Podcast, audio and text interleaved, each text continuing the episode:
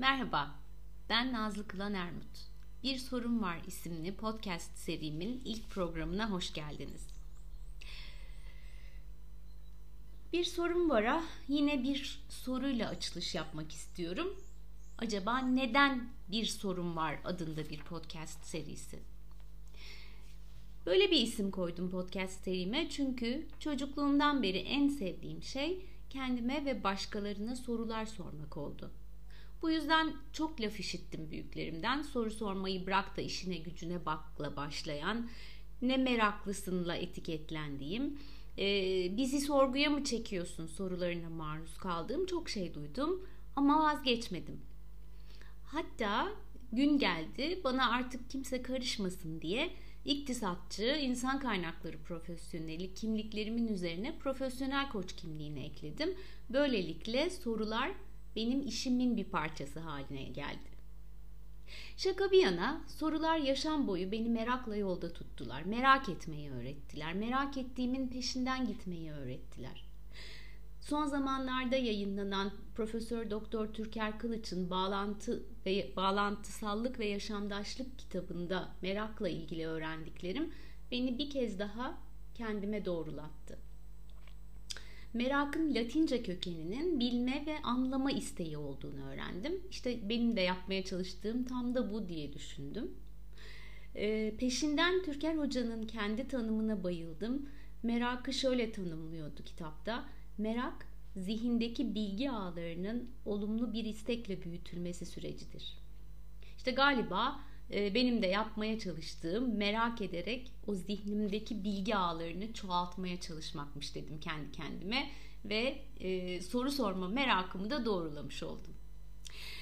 Bu programda sorular sormaya karar verdim bu seri boyunca. E, her programa bir soru başlığı koymaya ve bu soruların cevapları üzerinde hepimizi düşünmeye davet etmeye karar verdim.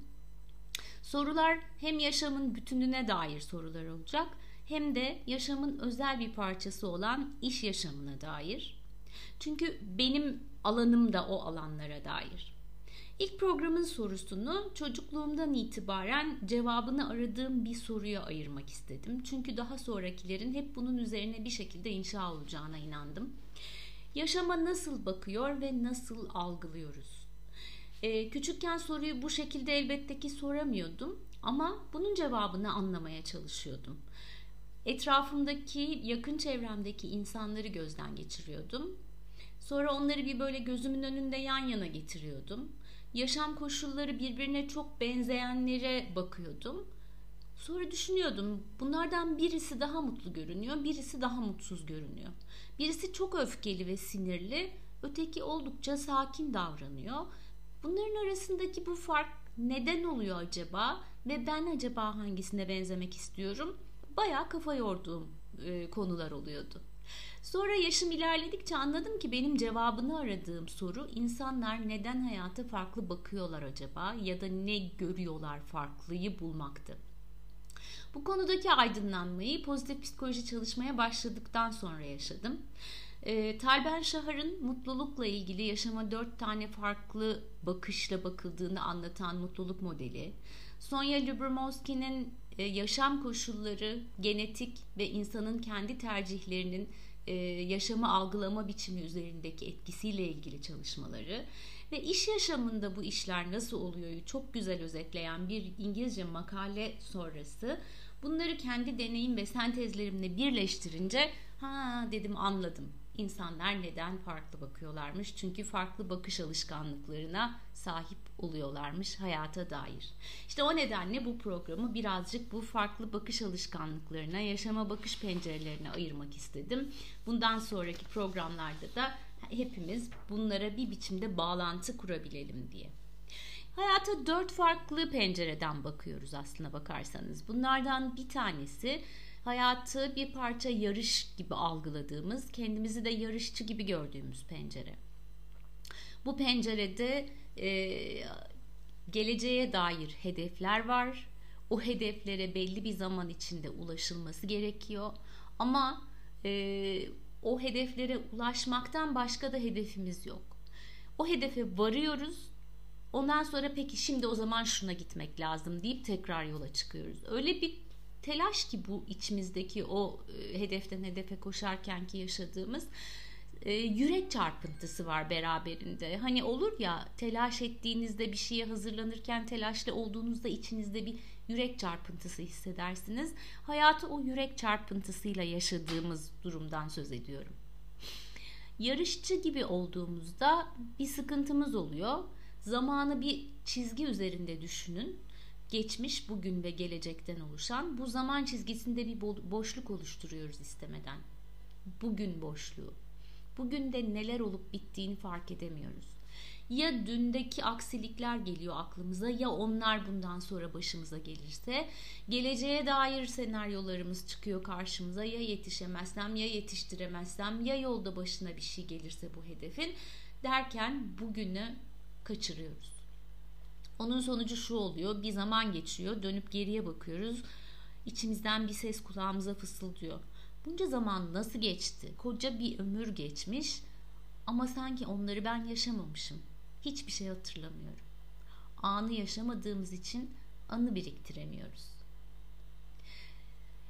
Biraz zorlayıcı bir pencere burası hayata bakmak için ama birçoğumuzun ömür boyu pek çok dönemde deneyimlediğimiz, pek çok dönemde de buradan dışarı baktığımız bir pencere ne yazık ki. Ee, iş yaşamında işkolik dediğimiz insanlar bağlı değil de bağımlı kategorisine geçmek üzere olan çalışanların olduğu yer burası. Stresin, kaygının, endişenin çok olduğu bir yer. Dolayısıyla bedensel yorgunluğa eşlik eden güçlü bir zihinsel ve sağlık yorgunluğunun da e, içinde barındığı yer.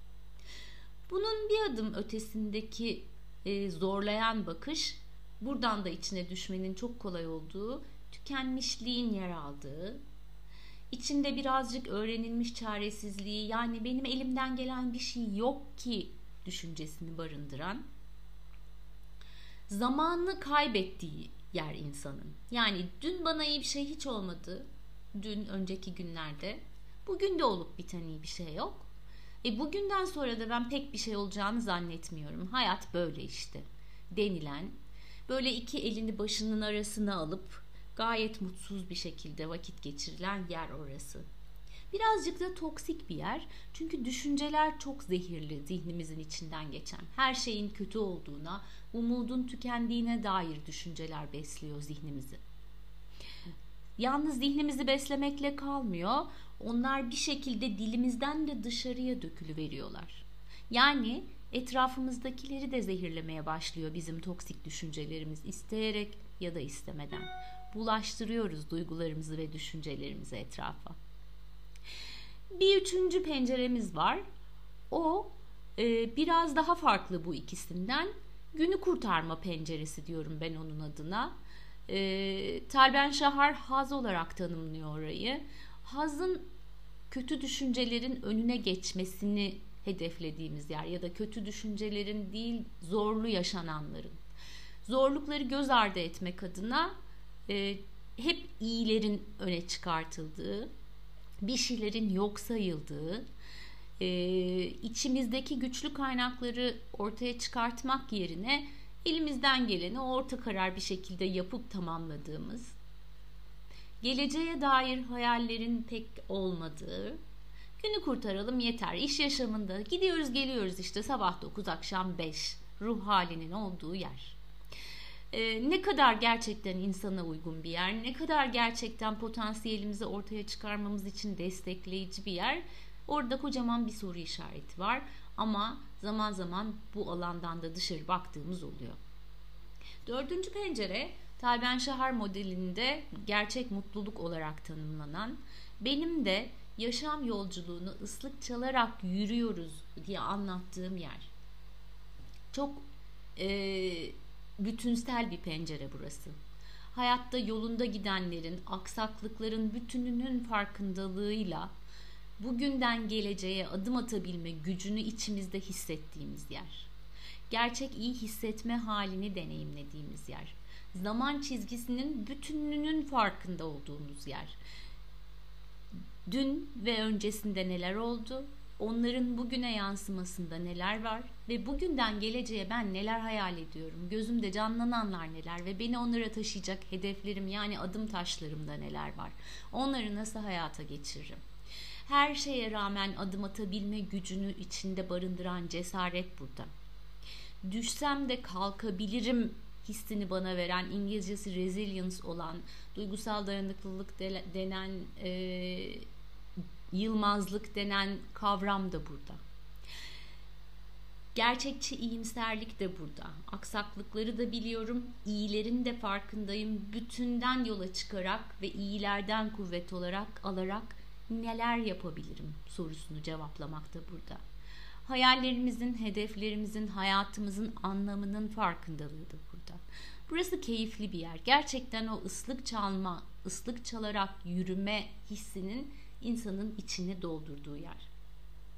Bu dört pencerede aslında hepimiz için varlar. Ama yaşam, yaşamı nasıl gördüğümüz bu pencerelerden hangisinden bakmayı seçtiğimizle alakalı. Elbette zaman zaman yaşanan olaylar bizi her e, bir pencerede tutmak niyetinde olabiliyor ama tıpkı Sonya Lyubomirsky'nin araştırmalarında bulduğu gibi yaşam koşullarının bizim ne hissettiğimiz üzerindeki etkisinin çok düşük olduğunun farkındalığıyla hareket etmeye ihtiyacımız var. Bir kısmı genetik ama diğer kısmı bizim yaşama nasıl bakmayı seçtiğimizle alakalı yaşamın bize hissettirdikleri. İşte o yüzden ilk programı bu konuya ayırmak istedim. Bundan sonrasında karışık şeyler konuşacağız. Tıpkı benim karışıklığım gibi. Ben bir insanım, bir anneyim, bir evladım, bir eşim, kardeşim, arkadaşım, bir iş insanıyım. İş insanı kimliğimde iktisatçıyım. Yıllardır, yıllardır, yıllardır, 30 yılı aşkın süredir insan kaynakları alanında çalışıyorum. Eğitimler veriyorum, eğitmenim, mutluluk çalışıyorum, yazarım, bir kitabım var. E, bu benim karışıklığımın içinde yer alan pek çok konuyu da buraya e, yansıtmak istiyorum. Sorular halinde.